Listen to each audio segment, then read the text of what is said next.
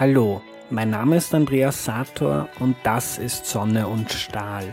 Klimakrise, Artensterben, die Probleme sind bekannt.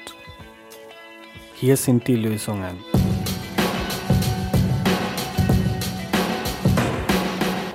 Mich hat in den vergangenen neun Monaten eine Frage fast bis zum Umfallen beschäftigt, nämlich wie schaffen wir es, unser Ernährungssystem, das heißt unseren Konsum und die Landwirtschaft und alles, was es eben braucht, damit Essen am Teller landet, wie kann man dieses Ernährungssystem enkelfit machen? Also wie kriegen wir leistbare, gute, gesunde Lebensmittel für alle und zwar so, dass unsere Kinder und Enkelkinder auf einer Erde leben, die noch der ähnelt, mit der wir aufgewachsen sind. Da geht es um Klimaschutz, Biodiversitätsschutz, aber auch um die Einkommen und das Leben von Landwirtinnen, die unter einem riesigen Druck und oft auch ungerechtfertigt unter Beschuss stehen. Einige Schritte sind wir schon gegangen. Der Konsum von tierischen Produkten in Österreich und Deutschland sinkt langsam, aber er sinkt. Es gibt Innovationen im Bereich alternative Proteine, also Hühnchen ohne totes Huhn oder Käse ohne Milch. Da ist etwas in Bewegung und das geht hoffentlich so weiter und noch schneller. Das ist mal ein wichtiges Puzzlestein. Und auf der Landwirtschaftsseite steigt etwa die Beliebtheit von Bio. In Deutschland sind schon 10 Prozent der Flächen biologisch bewirtschaftet, in Österreich sogar 26 Prozent. Ob es schlau ist, dass das immer weiter steigt, ist so eine Frage, mit der wir uns heute auch beschäftigen werden. Es gibt auch viele tolle Entwicklungen, etwa in der Robotik, bei Drohnen, Landmaschinen, für neues Saatgut und in der Gentechnik. Aber gleichzeitig steigen auch die Herausforderungen mindestens genauso schnell oder noch schneller. Also durch die Klimakrise steigt die Trockenheit. Es gibt kaum etwas, das so wichtig für die Einkommen der Landwirte und unsere Lebensmittel ist wie ausreichend Wasserversorgung. Durch Unwetter, Hochwasser, Überschwemmungen etc kommt die Ernte ebenfalls unter Druck und die Nachfrage nach Lebensmitteln steigt und zwar enorm. Um ein Drittel bis zur Hälfte mehr Lebensmittel brauchen wir bis zur Mitte des Jahrhunderts. Das zeigen die besten Studien und Projektionen dazu. Die Studien, die ich in den Folgen erwähne, könnt ihr übrigens immer auf der Homepage sonneundstahl.at und in der Podcast-Beschreibung nachschauen. Warum steigt die Nachfrage nach Lebensmitteln so stark? Weil die Weltbevölkerung stark wächst, aber auch, weil der Wohlstand in vielen Regionen dieser Erde wächst, zum Glück, und es können sich mehr Menschen Fleisch, Fisch, Käse und Milch leisten und wollen das auch.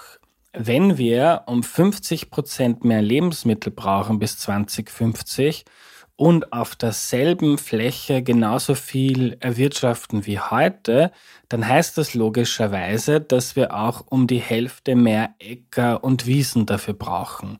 Also wenn wir halb so viel mehr Lebensmittel brauchen, dann brauchen wir auch um die Hälfte mehr Fläche dafür. Und eine Prognose vom World Resources Institute besagt etwa, dass wir da zweimal die Fläche Indiens zusätzlich bräuchten für die Landwirtschaft. Und das wäre aus vielerlei Hinsicht ein Wahnsinn, denn die Frage ist, wo sollen wir die hernehmen, diese Flächen? Dafür müssten dann etwa Wälder gerodet, Moore trockengelegt und Wiesen umgeackert werden. Und das würde sowohl die Pariser Klimaziele unmöglich erreichbar machen, als auch die ohnehin massiv unter Druck geratene Natur, also Vögel, Insekten, seltene Lebensräume, so schädigen, dass wir diese Welt nicht mit gutem Gewissen übergeben können.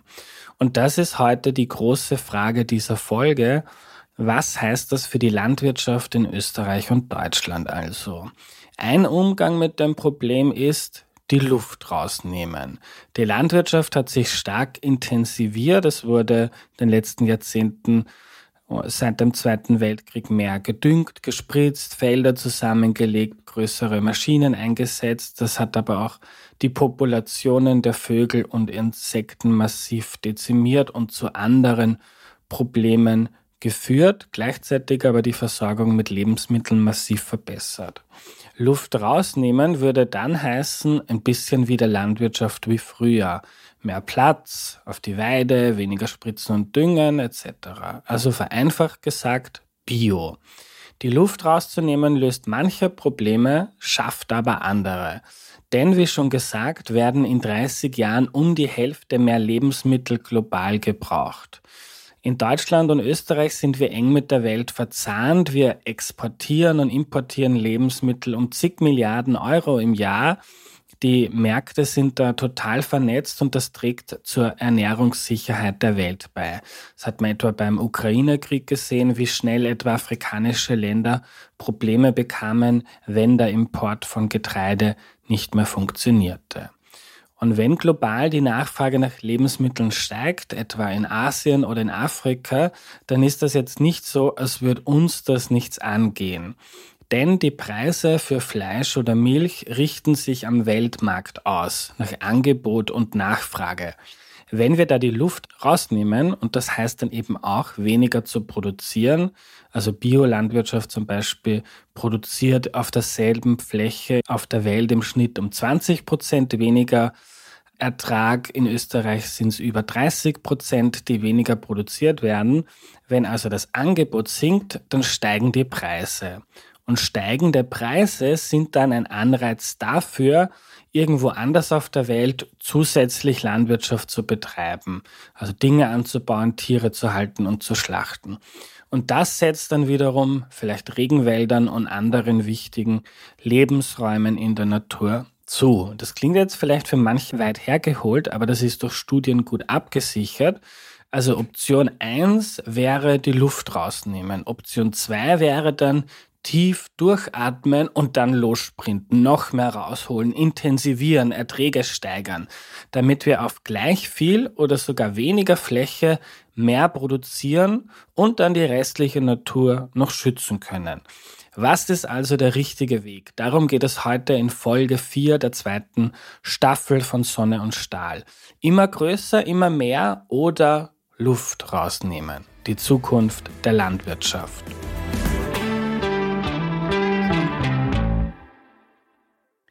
Zu Beginn hört ihr mal Martin Gerzerbeck. Er stellvertretender Leiter des Instituts für Bodenforschung an der Universität für Bodenkultur in Wien. Und er erzählt uns zuerst mal, wie sich das eigentlich so entwickelt hat in Österreich mit der Intensivierung der Landwirtschaft. In Deutschland ist das nicht recht viel anders verlaufen. Also nach dem Zweiten Weltkrieg war klarerweise die Zielsetzung eine äh, entsprechende Versorgung der Bevölkerung äh, sicherzustellen, also Lebensmittelsicherheit sozusagen wiederherzustellen, die ja nicht gegeben war. Und äh, man hatte damals auch noch wenig Betriebsmittel, hat aber dann versucht, immer mehr auch zu produzieren. Natürlich äh, zum Beispiel Stickstoffdünger als, Stichwort, ähm, Mechanisierung. Also das war ein gigantischer Schub natürlich ähm, in den Erträgen. Und das ist einige Zeit so gegangen. In den 70er Jahren gab es dann einmal einen gewissen Unterbruch, weil da hatten wir die erste Energiekrise. Äh, da war also Öl extrem teuer und da sind auch die Düngermengen sehr stark eingebrochen, weil die Düngerpreise sehr hoch geworden sind. Dann ist es noch einmal raufgegangen und eigentlich seit dann, sagen wir Anfang oder Ende der 80er, Anfang der 90er Jahre, äh, ist dann die, die, das Dünger, die Düngerausbringung sehr stark gefallen ähm, so dass wir ungefähr wieder auf, der, ja, auf dem Niveau irgendwo der 60er Jahre sind. Äh, der Grund dafür war, dass man dann zu, äh, zunehmend draufgekommen ist, dass man eigentlich gar nicht so viel Dünger braucht, äh, um auch nachhaltige Erträge erzielen zu können. Ähm, es war eher schon das Problem, dass äh, natürlich solche Stickstoff im Grundwasser nachgewiesen wurde und äh, dann auch Schutz- und Schongebiete ausgewiesen worden sind. Das heißt, da gab es eben ein Umweltproblem gleichzeitig. Und äh, es hat die Landwirtschaft und auch die, die Forschung und auch die äh, Beratung darauf reagiert, eben äh, auch Strategien zu entwickeln, äh, den, zum Beispiel den Stickstoff besonders effizient einzusetzen. Also nicht eine große Gabe im Frühjahr, wenn es feucht ist und dann, dann äh, geht sehr viel verloren, entweder durch gasförmige Verluste, weil das von den Mikroorganismen äh, gleich umgesetzt wird ähm, in zum Beispiel äh, in 2 äh, oder schlechter in N2O ähm, sondern, und, oder ausgewaschen wird, sondern äh, auch mehrere kleinere Gaben zu geben, äh, die bedarfsgerecht sind, also das, was die Pflanzen aufnehmen können. Man hat dann die äh, zunehmend auch die Zwischenfrucht, äh, Zwischenfruchtanbau forciert, konnte damit auch den Stickstoff im System halten, weil immer wenn der Boden nicht bebaut ist, sind natürlich da die Stickstoffverluste besonders groß. Wenn ich da jetzt immer vom Stickstoff rede, dann deshalb, weil beim Stickstoff diese Verlustfrage so, so wesentlich ist. Bei Kalium, bei Phosphor, bei Magnesium ist das in dieser Form nicht so gegeben.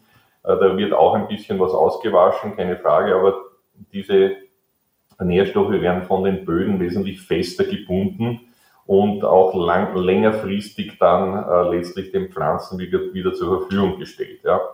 Also das war sozusagen dieser ganze Stickstoff, diese Stickstofffrage. Parallel dazu ist natürlich die, die Pflanzenzüchtung weitergegangen und es, wurden, es wurde vor allem auf äh, ertragreiche Sorten gezüchtet, später dann auch auf Sorten, die äh, besondere Krankheitsresistenzen äh, aufweisen, vor allem pilzliche Erkrankungen. Und das hat natürlich einen weiteren großen Schub eigentlich in der Produktivität gebracht, ohne dass man jetzt äh, bei den Nährstoffen noch wesentlich rauffahren musste. Ja, also das, das, das spielt immer zusammen. Dann kam dann natürlich auch zunehmend der Pflanzenschutz. Auch dort äh, ist man immer effizienter geworden, hat also mit geringeren äh, Wirkstoffmengen die gleichen ähm, Effekte erzielen können. Also, das ist mal sehr positiv. In Deutschland geht der Austrag von Stickstoffdünger auch seit einiger Zeit etwas zurück. Da gibt es aber nicht so einen starken Rückgang wie in Österreich. Bei Kalium- und Phosphordünger gibt es aber massive Rückgänge auch in Deutschland. Der Einsatz von Herbiziden, also Unkrautvernichtungsmitteln, ist auch leicht gesunken. Gleichzeitig sind die Erträge etwa von Weizen um das Vierfache gestiegen seit 1950 auch die Milchleistung einer Kuh ist um das Vierfache gewachsen. Lässt sich das immer so weiter steigern? Da sind die Agrarexpertinnen, mit denen ich gesprochen habe, skeptisch. Hört hier etwa Franz Sinabel, Landwirt und Ökonom am Wirtschaftsforschungsinstitut in Österreich. Äh, da ist eine interessante Abbildung eben in dem Bericht von OECD und FAO äh, die bemerkenswert ist, äh, nämlich in dem Sinn, dass äh, dort, wo jetzt schon die Erträge sehr hoch sind, in Europa sind sie sehr hoch, in China, Japan auch, dass dort die Ertragszunahmen sehr, sehr moderat sind. Und im besten Fall, wenn man sich den Klimawandel vorstellt, stabil sind, ja. Weil da braucht man andere Sorten, da braucht man Bewässerung und, und, und, damit man mit dem knappen Wasser zurechtkommen oder mit äh, dem Hagel, der daherkommt. Äh, in anderen Ländern, in Afrika, äh, aber auch in Südamerika, in äh, Teilen Südostasiens, sind die äh, OECD, FAO sehr optimistisch. Das heißt, da dürften diese notwendigen Ertragszuwächse äh, wirklich auch realisiert werden können. Und das hängt mit besserer Ausbildung zusammen, äh, mit besserem Zugang zu Produktionsmitteln, mit besserem Zugang zu äh, gutem Saatgut und so weiter. In Österreich könne man mit dem jetzigen Stand des Wissens die Erträge bei Mais noch heben, bei Zuckerrüben, auch bei Soja gehe noch etwas. Bei Weizen aber wäre das schon schwierig, sagt der Sinabel. Also ein bisschen etwas geht da noch potenziell bei den Erträgen, aber wir müssen schon sehr viel mehr tun in der Zukunft, damit wir die Erträge überhaupt stabil halten können, wegen der Klimakrise. Martin Gerzerbeck von der BOKO erklärt das anhand einer Studie. Es gibt dazu eine Studie, die sogenannte BEAT-Studie aus dem Jahr 2018, die äh, geht davon aus, aus den Klimaszenarien, also Klimawandelszenarien, dass wir im Osten teilweise so fast 50 Prozent geringere Bodenfruchtbarkeit haben werden. Südosten auch so 30 Prozent, also sehr, sehr stark, während es in den Alpen, im alpinen Raum, äh, wird die Produktivität tendenziell besser. Aber in Summe über ganz Österreich ist es ein Minus von 19 Prozent, also wenn man das sozusagen über die gesamte äh, Fläche sieht. Das heißt, es wird in nächster Zeit, auch in Deutschland im Übrigen, da ist die Diskussion die gleiche, äh, eigentlich in, in diesen Regionen nicht so sehr darum gehen, wie kann ich jetzt die Produktion äh, erhöhen, sondern es wird darum gehen, kann ich die Produktion überhaupt annähernd gleich äh, halten. Ja? Und das wird eben in Österreich ganz wesentlich von der Frage der, äh, der Bewässerung und des Wasserhaushaltes abhängen. Ja? Also es ist äh, im Moment, sagen wir mal, der Outlook äh, nicht ganz so toll und, und ich glaube, wir müssen uns da sogar sehr anstrengen. Also alle, alle Akteurinnen und Akteure, die Landwirte sowieso, weil das ist ja auch deren Einkommen, das ist ja ganz klar. Aber auch die Wissenschaft, auch die, die, die Industrie natürlich, äh, die, ähm, also alle, alle Sektoren der Landwirtschaft, um, um die Erträge dort zu halten, wo sie sind, beziehungsweise wird das wahrscheinlich bei ein, ein, einigen äh, Früchten, Feldfrüchten vielleicht gar nicht möglich sein. Dann wird man auch andere Feldfrüchte nehmen müssen. Das heißt, äh, diese Minus von bis zu 48 Prozent, die von der BEAT-Studie ausgewiesen werden, äh, sind ja ein, ein Vergleich des Status quo. Wenn ich aber jetzt sage, ich baue jetzt ähm, Früchte an, ich baue jetzt Hirsen an, ich, ich habe ähm, Olivenbäume und so weiter. Also ich, ich verwende zum Beispiel Pflanzen, die aus dem mediterranen Raum kommen und die bei uns aber durch den Klimawandel dann auch schon äh, entsprechende Erträge bringen können, dann kann man natürlich äh, kompensieren, auch durch andere Pflanzen. Also ich glaube, ich bin fest davon überzeugt, dass wir in 100 Jahren oder nicht, nicht in 100 Jahren, auch schon in 30, 40 Jahren ein völlig anderes Kulturartenspektrum haben werden, ähm, wenn der Klimawandel in der Geschwindigkeit, wie wir es im Moment sehen, weitergeht. Ja? Also das ist, ähm, ist, also von der Intensivierung zu reden, äh, ist da fast schwierig im Moment, sondern es ist eigentlich die Frage, ich muss eigentlich alles ausnützen, alle Möglichkeiten ausnützen, auch der Digitalisierung, also einer Optimierung der, der Bewirtschaftung auch mit digitalen Methoden. Das wird wahrscheinlich extrem wichtig werden sogar, äh, noch kleinräumiger damit auch be bewirtschaften zu können, mit den entsprechenden Daten über Böden, über Klima etc ähm, um eigentlich das, den Status zu halten. Das heißt, es ist in der Zukunft auch weiterhin wichtig, auf sehr produktive Landwirtschaft zu setzen, zumindest in gewissen Gebieten, aber nicht unbedingt dafür, dass wir in Österreich die Erträge stark steigern können, sondern damit wir überhaupt stabil bleiben. Das ist wichtig für heimische Betriebe, die ja von diesen Erträgen leben, aber auch für unsere Ernährungssicherheit und damit wir nicht abhängig sind von Importen aus anderen Ländern. Martin Gerzerberg erklärt, wie das gehen könnte. Ich meine, die, die eine Sache, ähm, glaube ich, das, was wirklich helfen kann, ist die Digitalisierung. Sie haben das schon angesprochen, also bildgebende Verfahren, äh, ein frühzeitiges Erkennen vom, vom Befall, eine punktuelle Ausbringung von Pflanzenschutzmitteln. Also da ist, glaube ich, schon sehr viel einsparbar. Ja. Also die sind natürlich jetzt dann hochtechnische Lösungen, aber ähm, da, da glaube ich schon, dass das einiges machbar ist. Also das ist einmal das eine. Das zweite ist natürlich, dass, dass, dass wir äh, bei, den, bei der Pflanzenzüchtung aus meiner Sicht also noch stärker in Richtung Resistenzen äh, und gleichzeitig Trockenheitsresistenz äh, züchten müssen. Ja. Also die, die, die Zuchtziele waren, waren bis jetzt schon sehr stark natürlich die Frage Ertragshöhe, äh, Ertragsqualität. Das ist natürlich auch sehr wichtig. Auch das Zweite ist extrem wichtig. Ja. Wenn, ich, wenn ich eine gute Backfähigkeit haben möchte, um, um Brot zu backen, dann brauche ich dann gewisse Mindeststandards. Also das war, das war sehr stark im Vordergrund.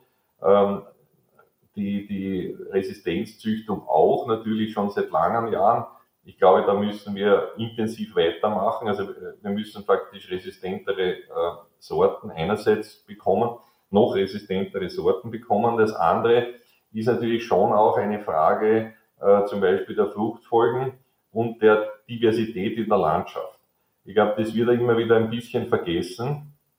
Äh, natürlich, äh, wenn man sagt Monokultur, da sagen alle, ah, pfui, ja. Aber es, es, es geht natürlich schon darum, wenn ich ein ein, wenn ich etwas etwas kleinräumiger bewirtschafte, was eigentlich Österreich ja gut kann oder Österreich aufgrund seiner Struktur entgegenkommt, dann, und eine Vielfältigkeit in der Landschaft habe, dann hilft mir das natürlich auch schon.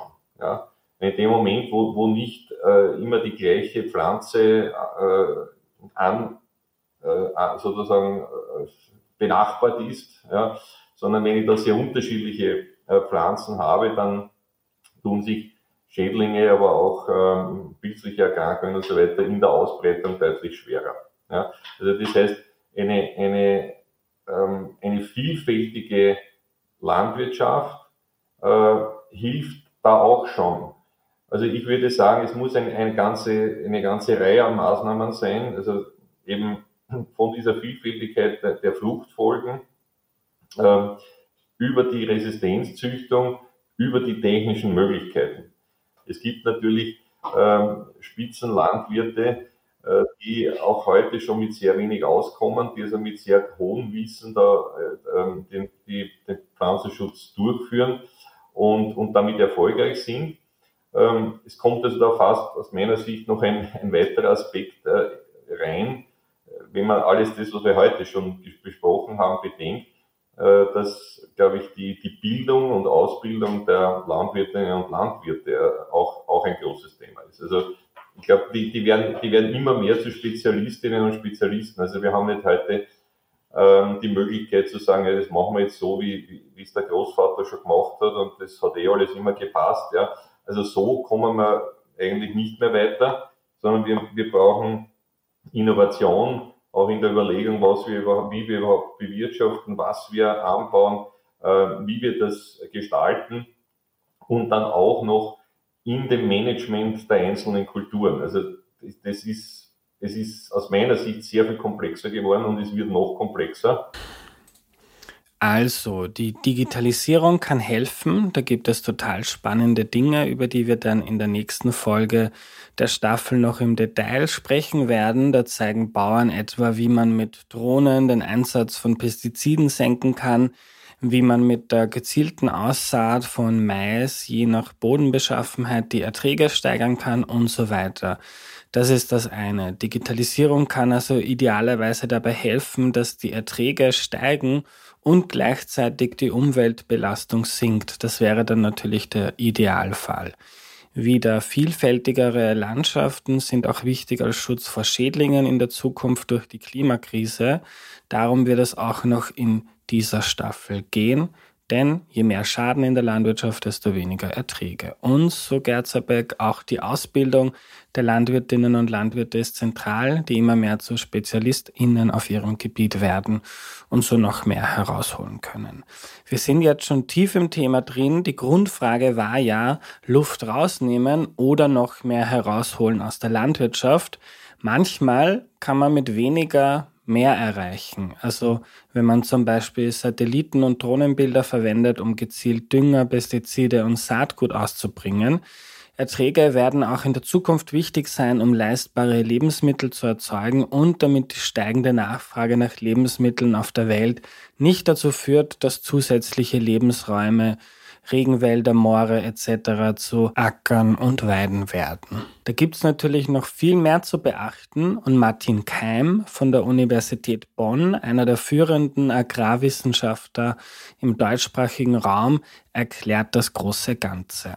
Ja, man, man muss erstmal deutlich äh, trennen zwischen dem, was im Bereich Tier stattfindet äh, und dann im Bereich äh, Pflanzenproduktion. Und wir haben ja in der äh, im, im, Tierbereich äh, sind natürlich vernetzt. Äh, also 60 Prozent äh, des Getreides äh, in Europa landet im Futtertrog, ähm, weil wir eben so viel Tier produzieren äh, und auch so viel tierische Produkte konsumieren. Und eine extensive Weidehaltung von Rindern ist äh, für das Klima bezogen aufs Kilo Fleisch am Ende schädlicher als die intensiv äh, gemästete äh, Rindermast, also die intensive Rindermast, äh, die äh, nicht auf der Weide stattfindet. Das muss ich jetzt kurz erklären, was das heißt. Rinder furzen und rülpsen ja Methan beispielsweise, ein ganz schädliches Klimagas. Und auf einer Weide, wo sie nicht so schnell an Gewicht gewinnen oder nicht so viel Milch produzieren, entsteht also mehr von diesem Methan, wenn man das umrechnet auf ein Kilogramm Fleisch oder Milch. Also wenn man die Rinder jetzt in einen Stall hält und schnell mästet oder viel Getreide zufüttert, damit sie viel mehr Milch geben. Und da gibt es jetzt tatsächlich einen Zielkonflikt, äh, den können und müssen wir aber dadurch auflösen, dass wir einfach viel, viel weniger Fleisch essen. Äh, und wenn wir viel, viel weniger Fleisch essen, äh, dann macht auch nicht die Betrachtung pro Kilogramm mehr so viel Sinn, äh, wenn wir ähm, unseren Fleischkonsum nicht nur halbieren, sondern vielleicht äh, um den Faktor 4 verringern, äh, dann kann man sich auch äh, erlauben, äh, Tiere auf der Weide stehen zu haben und damit äh, dann äh, die Faktoren Tierwohl und, und äh, zum Teil Biodiversität äh, höher zu halten. Aber das wird nicht funktionieren, äh, indem wir die großen Tierbestände, die wir heute haben, auf der Weide halten. das wäre ähm, weder für Klima noch für Biodiversität gut. und insofern ist eine Reduktion des Konsums tierischer Produkte und damit natürlich auch des, der Produktion tierischer Produkte, der, der Tierbestände ganz wichtig wichtig. Im Bereich der pflanzlichen Produktion, also erstmal wird ja eine ganze Menge Druck aus dem Kessel genommen, wenn ich nicht mehr die 60 Prozent Getreide für den Futtertrog produzieren muss. Dann habe ich ja freie Flächen, äh, die ich verwenden kann, um äh, andere Dinge für den direkten menschlichen Konsum anzubauen. Und äh, aus meiner Sicht müssen wir das tun ertragreich um halt möglichst wenig Fläche zu verbrauchen, äh, denn der Flächenverbrauch ist ja fürs Klima und die Biodiversität besonders schädlich. Aber ertragreich heißt nicht zwangsläufig mit hohen Mengen an chemischen Inputs weil die sind auch wiederum schädlich. Ähm, und insofern muss ich nach Wegen suchen, ertragreich anzubauen, aber mit weniger Chemie. Und dabei können mir zum einen smarte Technologien helfen, also unter anderem Gentechnik, äh, indem ich halt äh, nährstoffeffizientere und robustere Pflanzen habe, die mit weniger Chemie hohe Erträge bringen. Kurzer Einschub, Gentechnik ist ja sowohl in Österreich als auch in Deutschland hoch umstritten und darum lagere ich dieses Thema in eine der nächsten Folgen aus und da schauen wir uns da mal ganz, ganz grundsätzlich an, wie das eigentlich funktioniert und was für Chancen und Risiken es dabei gibt. Zum anderen aber auch digitale Technologien, äh, die mir helfen, äh, Spritzmittel und Düngemittel viel, viel gezielter und damit äh, schonender ähm, und in geringeren Mengen ähm, einzusetzen. Und das kombiniert mit vernünftigen, vielfältigen Fruchtfolgen. Also auch, äh, naja, äh, gute agronomische Praxis, äh, Innovation im Bereich Fruchtfolgen und Vielfalt. und dann äh, und dann wird ein Schuh draus. Also wir brauchen eine ertragreiche, chemieärmere, vielfältige Pflanzenproduktion kombiniert mit äh, viel weniger oder mit viel geringeren äh, Tierbeständen und einem geringeren Fleischkonsum. Und dann kann die Landwirtschaft äh, nachhaltig ertragreich sein äh, und ähm, ich kann äh, also die Ziele Ernährungssicherung auch global mit den Zielen Umwelt- und Klimaschutz äh, in Einklang bringen. Das Ganze fußt aber dann darauf, dass der Fleischkonsum noch viel, viel schneller und stärker fällt, als er das jetzt tut. Nicht nur in Deutschland und in Österreich, sondern überall. Insgesamt ist es sinnvoll, auf einer globalen Ebene den äh, Fleischkonsum zu reduzieren und in Grenzen zu halten. Das trifft nicht auf jeden äh, Standort zu. Es gibt äh, eine ganze Reihe Länder in Afrika, wo der Fleischkonsum so niedrig ist, äh, dass vielleicht eine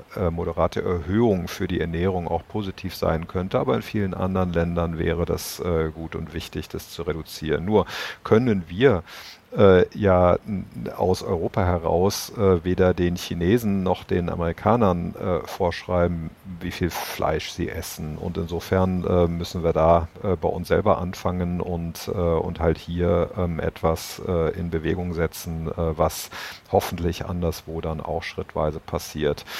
Aber ähm, naja, ich meine, es ist schon möglich, dass äh, wenn wir weniger Fleisch exportieren, äh, die Exporte dann von anderswo kommen. Also, äh, also das, das, sagen wir, wir exportieren jetzt äh, Schweinefleisch nach China und äh, wenn wir das in geringerem Umfang tun, äh, dann, äh, dann kommt vielleicht mehr aus äh, USA oder aus, aus äh, anderen Regionen der Welt. Aber ähm, wichtig bei uns ist es ja auch nicht, dass wir anfangen, unseren tierischen Sektor kaputt zu machen und hier äh, Verbote und, äh, und ähm, äh, Kostenexplosionen haben. Deswegen ist es ja so wichtig, dass wir mit dem Konsum anfangen.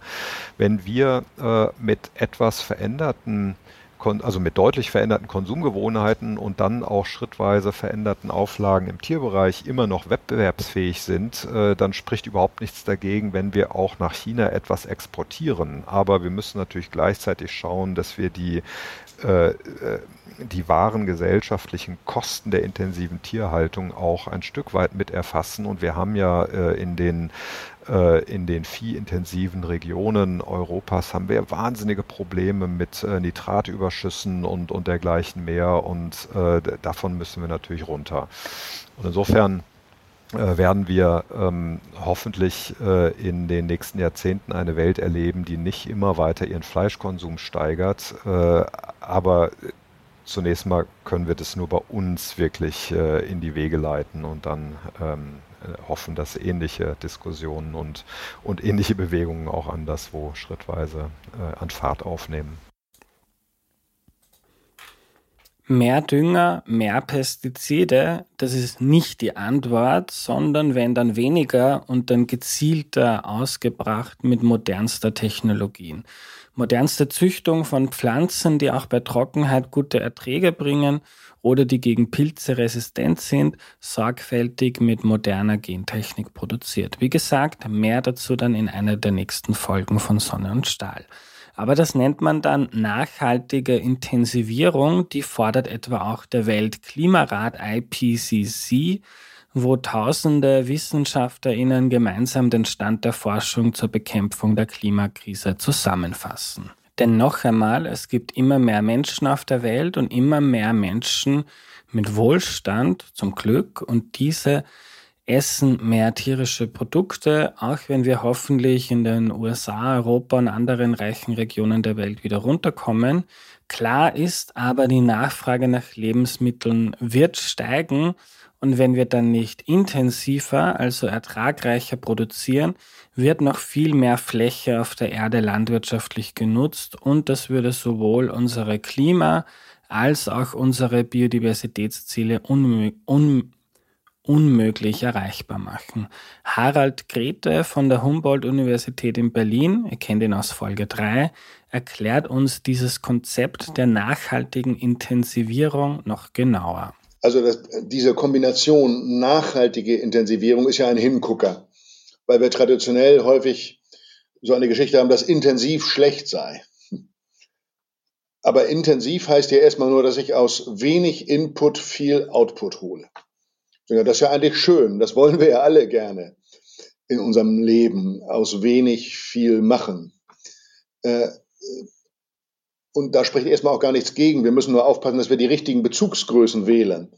Dass wir also bei dem Output nicht nur auf die Nahrungsmittel gucken, sondern auch auf die Biodiversität und auch auf den Klimaschutz und dass wir bei dem Input nicht immer nur auf die Flächeneinheit gucken, sondern auch andere knappe Ressourcen einbeziehen.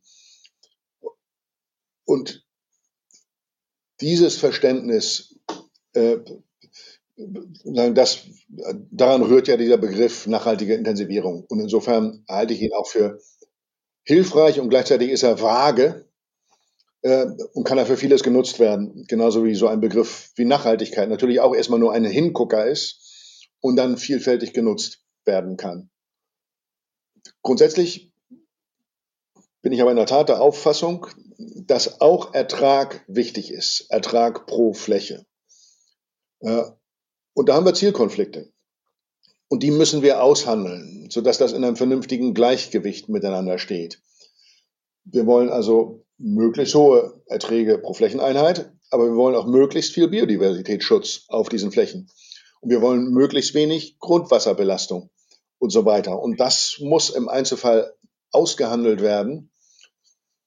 Sie haben den Ökolandbau genannt. Kurzer Einschub. Ökolandbau heißt Biolandwirtschaft. Ich glaube, dass der Ökolandbau wichtig ist als ein alternatives Landbausystem, was funktioniert. Da kann die konventionelle Landwirtschaft vom Ökolandbau lernen und hat das in der Vergangenheit ja auch schon getan und aber auch umgekehrt. Ich meine, vieles von dem, was wir in der konventionellen Landwirtschaft jetzt auch zunehmend machen und noch viel mehr machen werden, weite Fruchtfolgen, Leguminosen für die Stickstoffbindung in der äh, Fruchtfolge, deutlich höheres äh, Tierwohlniveau. Das sind ja Sachen, die im Ökolandbau vorangetrieben wurden. Und gleichzeitig hat der Ökolandbau eben aufgrund seines Charakters und sozusagen des Narrativs, mit dem er ja auch erzählt und vermarktet wird, diesen kategorischen Verzicht auf bestimmte Inputs. Gar keine synthetische Düngung und gar keinen synthetischen Pflanzenschutz. Das hat insbesondere auch deshalb Vorteile, weil es natürlich zwingt da, äh, dazu, andere Möglichkeiten, zum Beispiel der Unkrautbekämpfung, zu entwickeln äh, Fruchtfolgen zu entwickeln, wo man ohne äh, chemischen Pflanzenschutz auskommt und so weiter und so fort. Insofern ist das durchaus auch ein Innovationstreiber. Aus Nachhaltigkeitsperspektive brauchen wir das aber überhaupt nicht flächendeckend. Ich bin, meine, es gibt keinen Grund zu sagen, wir wollen gar keinen synthetischen Dünger oder gar keinen synthetischen Pflanzenschutz mehr einsetzen. Es geht immer um Zielkonflikte. Und wenn wir mit ein bisschen synthetischem Dünger und ein bisschen synthetischen Pflanzenschutz deutlich höhere Erträge erwirtschaften können.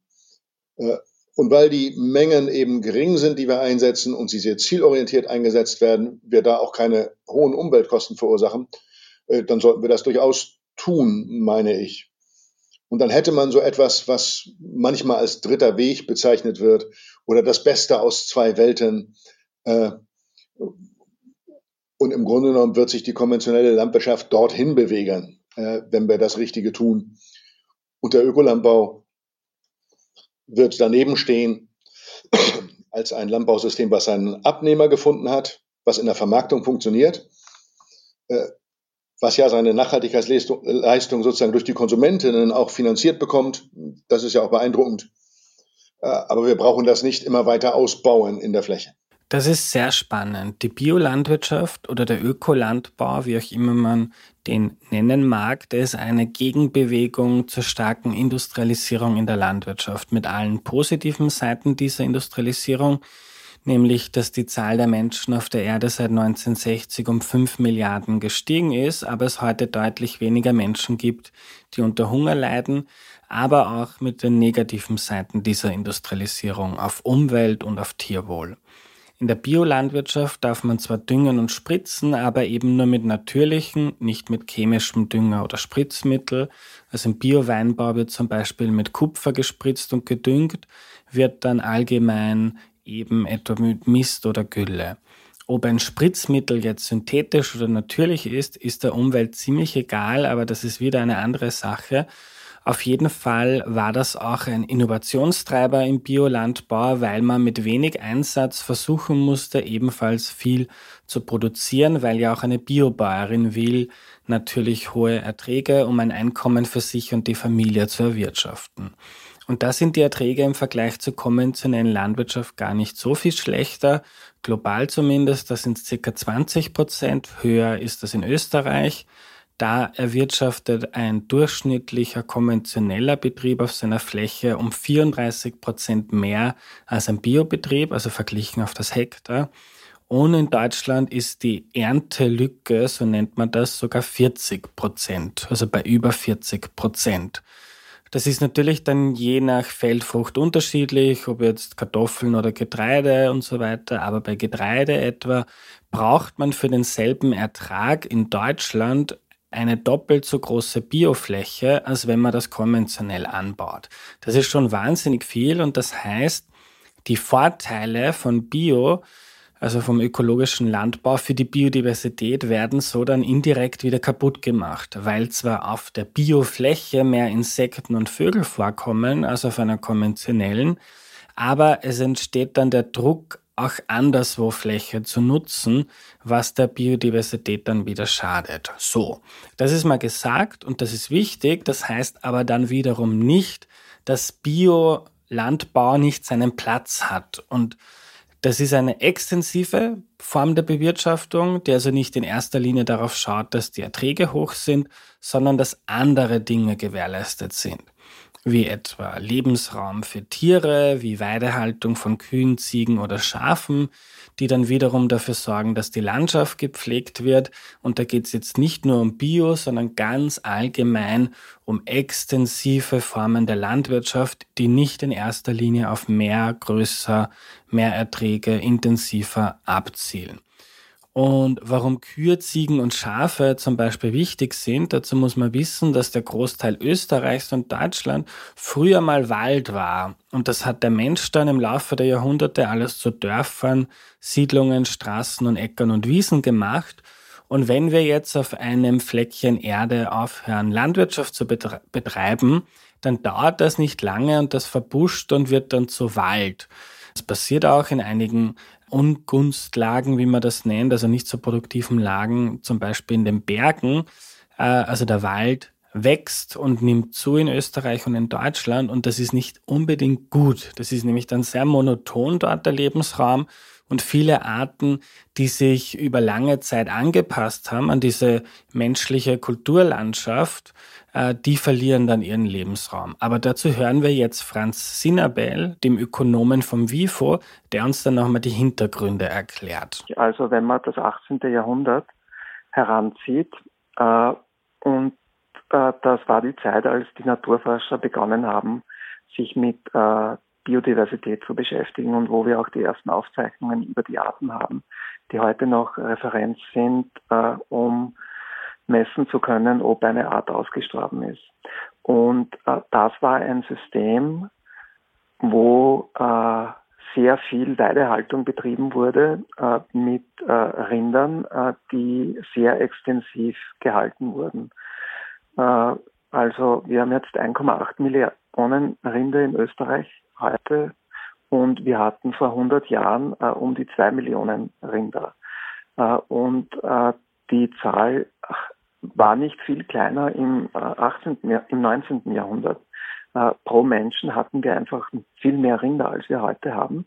Und das hat dazu geführt, dass wir diese, äh, diese, diese Kulturlandschaft hatten, die sehr biodivers war und die sie, also da, wo Sie herkommen, da, wo ich herkomme, das, das sieht man noch, wie wie das entstanden ist. Nur zum Kontext, ich habe mit Franz Sinabel schon öfter zu tun gehabt und darum weiß er, dass ich im Westen Niederösterreichs im Mostviertel aufgewachsen bin, auf einem Bauernhof. Weil die Tiere brauchten Schatten, daher gab es in den Feldern immer wieder Bäume da drinnen, äh, die Tiere brauchten Schutz, daher gab es die Hecken äh, äh, und so weiter.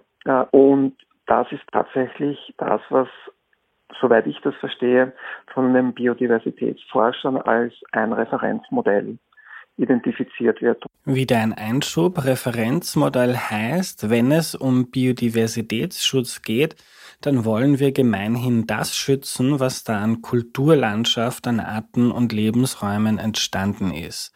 Wir wollen nicht, dass es wieder so wird wie vor tausend oder zehntausend Jahren überall Wald. Das könnte man genauso legitim fordern, dass man das wieder natürlicher machen möchte. Aber man hat sich eigentlich darauf geeinigt, dass wir die Kulturlandschaft erhalten möchten, also die vom Menschen geschaffene Landschaft zu schützen und nicht die eigentliche Natur, die da vorher da war, bevor es den Menschen überhaupt gab in Mitteleuropa. Dafür braucht man extensive Landwirtschaft die aber sehr rinderintensiv ist und schafintensiv und ziegenintensiv ist. Äh, und äh, wenn man das möchte, um genau diese Biodiversität zu produzieren, braucht man diese Produktionsweise und die Technologie sind die Kühe. Äh, wir haben jetzt noch keine Maschinen, die das ersetzen, den Tritt, den Dung, dann das gezielte Zupfen von bestimmten Kräutern, anderes wird stehen gelassen und so weiter. All das führt zu ganz spezifischen Ökosystemen, die von ganz spezifischen Arten benötigt werden. Wir haben das heute alles zerschnitten, äh, ausgeräumt. Äh, wir düngen, äh, von der Luft kommt jede Menge Stickstoff herein und äh, zerstört damit äh, die Lebensgrundlage und diese Ökosysteme. Und das ist auch, daher ist es so wichtig, dass wir den Stickstoff reduzieren. Äh, und daher ist es wichtig, dass wir die Treibhausgase reduzieren. aber auch das, was Referenz war, war sehr treibhausgasintensiv. Man kann das auch umrechnen. Ich kann, also wenn ich mir Zeit nehmen würde, könnte ich das ausrechnen. Und das ist keine große Sache. Äh, wenn man aber weiter zurückgeht, äh, dann ist das Referenzsystem eine äh, Landschaft, die vor allem Waldökosysteme sind. Und in Österreich gibt es nur ganz wenige Flächen, wo nicht bewaldet war. Das war im Osten, wo der Einfluss der Steppe war und das ist dort, wo wir die Schwarz Schwarzerdeböden haben. Äh, die werden nämlich vom Hamster und von anderen Dingen produziert. Äh, und das ist aber eine ganz andere Sache als das, was derzeit von, so wie ich das wahrnehme, von äh, Ökologen als Referenzsystem für eine für eine Agrarlandschaft mit hoher Biodiversität ja, da skizziert wird. Und das bringt mich jetzt zum letzten Punkt dieser Folge. Die Frage zu Beginn immer größer, immer mehr oder die Luft rausnehmen hat nämlich zwei Antworten. Auf einem Teil der Flächen, die sehr produktiv sind, wollen und sollten wir mehr herausholen. Alles, was wir dort erwirtschaften, müssen wir anderswo nicht erwirtschaften. Wir sparen also Fläche. Effiziente Landwirtschaft ist nicht nur für Biodiversität wichtig, weil Lebensräume nicht zu landwirtschaftlich genutzten Flächen werden, sondern auch für den Klimaschutz, weil dann pro Kilo Milch oder Käse oder Fleisch die Emissionen niedriger sind. Gleichzeitig brauchen wir aber für Biodiversitätsschutz auch extensive, also weniger ertragreiche Landwirtschaft, wie etwa die Weidehaltung, denn die Kühe oder die Schafe, die dort rumlaufen, die schützen oft die Biodiversität, weil da über Jahrhunderte, Jahrtausende Ökosysteme durch die extensive Landwirtschaft entstanden sind. Das ist auch ein riesiger Faktor beim Artensterben, dass immer weniger solche extensive Landwirtschaft betrieben wird. Und über diesen Spagat, also wir brauchen einerseits ertragreiche, weniger umweltschädliche Landwirtschaft und gleichzeitig auch diese extensive und dann eben nicht flächensparende Landwirtschaft, um lokal Biodiversität zu erhalten. Darüber habe ich mit Sebastian Lackner gesprochen. Er hat die Professur für Agrarökonomie an der Universität Rostock inne und ist Mitautor einer sehr wichtigen wissenschaftlichen Arbeit der deutschen Leopoldina zu Biodiversität und Agrarökosystemen.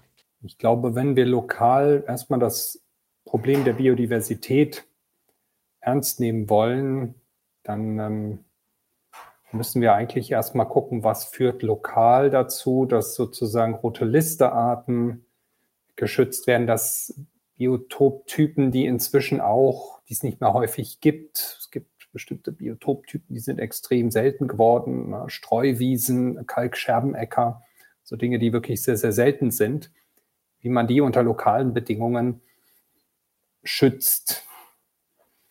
Wenn man großskaliger denkt, ist natürlich dann immer die Frage, wie wirkt eine großskalige Maßnahme, wie etwa ähm, die Ausweitung der ökologischen Landwirtschaft.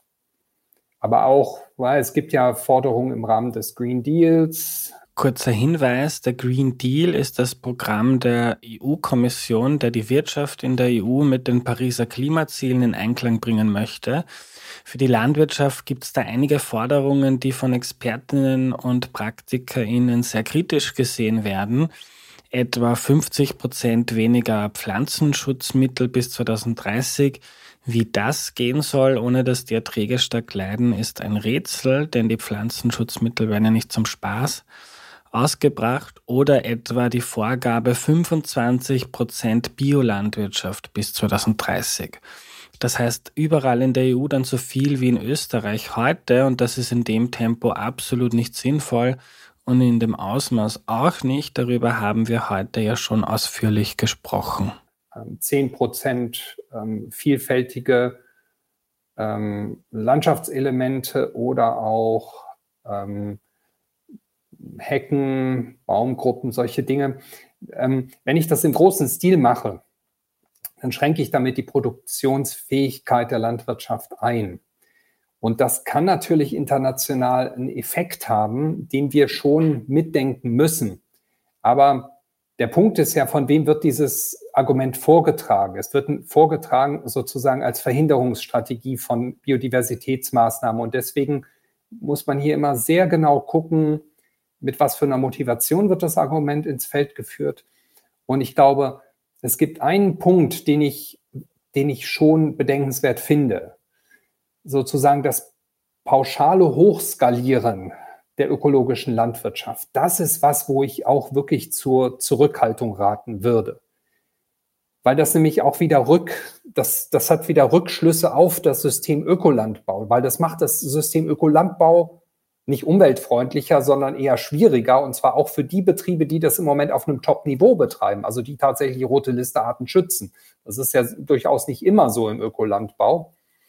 Und deswegen äh, finde ich da, äh, da kann man schon eine Diskussion draus machen. Also wie stark extensivieren wir in Europa und wie stark werden wir auch unserer Verantwortung bewusst, indem wir produzieren. Nur das kann nicht das Argument sein, ähm, nicht das zu tun, was wirklich notwendig ist, um wirklich das Verschwinden bestimmter Arten zu begrenzen. Und das ist etwas, was viele Landwirtschaftsvertreter überhaupt nicht auf dem Schirm haben. Weil wir können jetzt nicht anf anfangen und glauben, wir könnten Afrika ernähren, indem wir quasi irgendwelche Almen intensiver nutzen oder irgendwelche Ackerstandorte im Inntal quasi auf Teufel komm raus intensivieren. Das ist unsinnig. Und das ist eben einfach der Punkt oder die Debatte krankt auch daran, dass wir uns überhaupt nicht fragen, woher kommt denn diese Knappheit auf dem Weltgetreidemarkt zum Beispiel oder auf dem Weltmarkt für Ölsaaten oder solche Dinge. Ich meine, wir haben da eine Knappheit. Wir haben die, die führen diese Diskussion jetzt auch, weil der Krieg in der Ukraine ist. Wir hatten diese Knappheit schon letztes Jahr. Wir haben eigentlich seit zehn Jahren die Hinweise, Leute, ihr in den Industriestaaten, ihr esst zu viel Fleisch, ihr macht eine schwachsinnige Beimischungspflicht für Biokraftstoffe. Schwachsinnig. Ne? Also sehr hohe CO2-Vermeidungskosten, wo wir eigentlich Klimapolitik in anderen Bereichen machen müssten, statt dieser Beimischung. Und dadurch nehmen wir Ressourcen vom Weltmarkt und dadurch verknappen wir die äh, Nahrungsmittelversorgung in äh, Staaten in Afrika. Und es ist natürlich absurd, dass die Vertreter einer absolut intensiven Landwirtschaft jetzt immer mit dem Argument um die Ecke kommen, ja, wir haben Verantwortung für die Welternährung, aber nichts am Fleischkonsum ändern wollen, weiterhin eine extrem intensive Tierhaltung mit Nährstoffüberschüssen, mit Umwelt, massiven Umweltproblemen, mit Implikationen für die Biodiversität aufrechterhalten wollen und das überhaupt nicht hinterfragen und dann aber gleichzeitig sagen, ja, nein, also Biodiversität, das geht jetzt wirklich nicht. Und das ist einfach, wie soll ich sagen, das sind falsche Prioritäten. Wir haben auch eine Verantwortung gegenüber einer rückläufigen Biodiversität. Und das ist das Statement, was wir auch in der Leopoldiner Studie gemacht haben. Das ist ein wichtiger Punkt, den Lackner da einbringt. Der Verweis, dass wir durch intensive Landwirtschaft Flächen einsparen, kann auch ein Totschlagargument sein, wenn man damit jede Art der extensiven Nutzung, die lokal für Biodiversität wichtig ist, delegitimiert. Und wenn man die globale Nachfrage nach Lebensmitteln, die so stark steigt und mit der wir uns heute ja stark beschäftigen, quasi als Ausrede nimmt, um überall immer mehr, immer intensiver, immer schneller zu produzieren, am besten noch ohne irgendwelche Umweltauflagen, ohne Rücksicht auf lokale Umweltschäden ohne Rücksicht auf Tierwohl, ohne darauf zu schauen, dass wir einen noch viel größeren Effekt haben können, wenn wir die Zahl der Tiere, die Menge des konsumierten, konsumierten Fleisches reduzieren, dann ist das schnell auch ein Ablenkungsmanöver. Auch wenn ein wahrer Kern dran ist, dass man durch intensivere Produktion Flächen einspart oder zur Ernährungssicherheit beitragen kann. Also meistens so bei Ablenkungsmanövern, dass da ein wahrer Kern dran ist, sonst würden sie nicht so gut funktionieren. Aber Lackner sagt auch, wir brauchen intensive Produktion. Wir haben Standorte, die sind extrem gut geeignet. Die haben wir auch in Österreich. Nicht so viele, aber ne, um Wien herum, Oberösterreich, Steiermark gibt es schon auch ein paar Gunststandorte. Da muss man schon sehr gezielt vorgehen. Und wir sprechen uns ja nicht für eine pauschale Extensivierung aus. Das ist ja ein Missverständnis, sondern wir im Gegenteil, wir sprechen eigentlich davon, dass wir, dass wir vor allem auf Landschaftselemente, Vielfalt, Strukturvielfalt, Anbauvielfalt setzen wollen und dass wenn wir in intensive Regionen, in Gunststandorte gehen, dass wir uns auch zum Beispiel, wenn wir dort eine, Bra eine, eine Brache fordern und sagen, wir brauchen vielleicht zwei, drei, vier Prozent Brachen, bitte genau gucken, wo legen wir die an. Bitte so planen, dass die Betriebe mit können. Bitte auch gucken, dass die Praxis so läuft, dass es wirklich etwas bringt für die geschützten Arten. Das heißt, wir müssen eigentlich auch in der Ausgestaltung dieser ganzen Maßnahmen besser werden. Das ist an sich, das, das hört sich jetzt so banal an, aber wir haben in der letzten Förderperiode 14 bis 20 das Greening verfolgt. Da glaub, glaubten viele Landwirte, wir wären jetzt sonst wie umweltfreundlich. Das hat überhaupt nichts gebracht. Das waren minimale, minimale Randeffekte, die wir da erzielt haben. Wir müssen uns genau überlegen, wie nutzen wir die Fläche? Wie nutzen wir die, den knappen Boden? Und da wäre es schön, wenn wir auch in einem Gunststandort vielleicht mal irgendwo einen Blühstreifen haben. Aber der sollte erstens mal so geplant sein, dass ein Betriebsleiter, Betriebsleiterin damit gut klarkommt, das gut ins Anbauprogramm ähm, integriert, dass vielleicht auch eine Kooperation mit lokalen Naturschützer dann stattfindet und man genau überlegt, wo machen wir das und dann nützen wir wenig Fläche und auf der restlichen Fläche muss dann auch intensiv produziert werden. Das müssen wir tun. Also es wird immer dieser Gegensatz hergestellt, so ihr seid ja die Naturschützer, ihr denkt ja nicht über die Produktion nach. Nein, natürlich brauchen wir Produktion. Das ist, das ist, wie soll ich sagen, äh, in die Ecke werden wir gestellt, weil bestimmte Vertreter keinen Naturschutz wollen. Aber das geht nicht. Da würden wir einen Fehler machen. Und manchmal, da braucht es eben die Kühe oder die Schafe als Naturschützer beziehungsweise als Kulturlandschaftsschützer oder Erhalter. Aber das verstehen wir heute ja alle unter Natur. Wir müssen nur einfach überlegen, wo sind da vielleicht Ecken, die man vielleicht auch gar nicht anders nutzen kann. So. Und wie bezahlen wir Landwirte dafür? Und dann müssen wir sie auch ordentlich bezahlen. Aber der, das eigentliche Problem ist auf zwei anderen Seiten, nämlich wir haben eine zu intensive Tierhaltung in bestimmten Regionen Deutschlands, die enorme Nährstoffüberschüsse produzieren. Das, und das sind auch die Produktionsverfahren übrigens, die in Brasilien Flächen belegen. Es ist nicht der Ökolandbau, der Flächen belegt. Es ist die intensive Tierhaltung, die Flächen belegt. Und es werden dann immer wieder, der Bauernverband sagt dann wieder, ja, wenn wir Ökolandbau ausweiten, würden wir Flächen belegen. Im Moment belegen ganz andere Produktionsverfahren die Fläche. Ne? Es wird auch nicht, nicht berücksichtigt in der ganzen Diskussion. Und das Zweite ist, wir haben auf der extensiven Seite, und da sind die Alpen das beste Beispiel dafür, wir haben es aber auch an vielen anderen Mittelgebirgsstandorten, dass wir im Rahmen der, wie soll ich sagen, der starken Konkurrenz, des, der hohen Wett, des hohen Wettbewerbsdrucks in der Milchviehhaltung zunehmend Schwierigkeiten, extensives Grünland überhaupt noch zu nutzen. Weil was will man mit einem sehr extensiven Grünland, was man ein, vielleicht zweimal im Jahr mähen kann? Das, da besteht immer die Gefahr, dass man eigentlich diese Flächen auflässt, die verbuschen dann. Daraus wird dann irgendwann ein Waldstandort, der die ganzen Agrararten würden verschwinden vom Grünland. Na, und auch das wäre eigentlich im Sinne der Biodiversität nicht sinnvoll. Das heißt also sozusagen eine, ein gut unterstützter, zielgerechter Ökolandbau in den Alpen ist zwar nicht ansatzweise so produktiv, wie wenn man intensiv wirtschaften würde, aber er erfüllt einige Ziele gleichzeitig und er sorgt vor allem dafür, dass in solchen Randregionen überhaupt noch Landwirtschaft betrieben wird. Weil für einen intensiven konventionellen Milchviehhalter hm, ist das teilweise gar nicht mehr attraktiv. Also deswegen, auch da wäre es, glaube ich, gut, wenn wir uns alle mal entspannen würden und einfach sagen, es gibt auch, glaube ich, so Regionen, wo Naturschutz und Landwirtschaft, glaube ich, gut zusammenpassen. Und in anderen Regionen, da müssen wir einfach gucken, dass wir, dass wir die Naturschutzflächen, die wir jetzt vielleicht dann doch fordern, dass wir die gut bezahlen, dass wir sie effizient nutzen, so zielgerecht. Wir müssen da auch einfach die Betriebsleiterinnen und Betriebsleiter einfach gewinnen. Das kriegen wir nicht, indem wir die vom Kopf stoßen, sondern versuchen, ins Gespräch zu kommen. Manchmal nicht ganz einfach. Also, was ist die Antwort auf die Frage, die wir uns zu Beginn gestellt haben? Zur Erinnerung, die war, brauchen wir ein immer mehr und intensiver oder müssen wir mal die Luft rausnehmen? Und die Antwort ist ja und ja. Auf bestimmten Standorten und in bestimmten Regionen kann Hightech-Landwirtschaft in der Zukunft mit genauen Daten über die Bodenbeschaffenheit, mit Drohnen und Satellitenbildern mehr Erträge bei geringeren Umweltschäden bringen.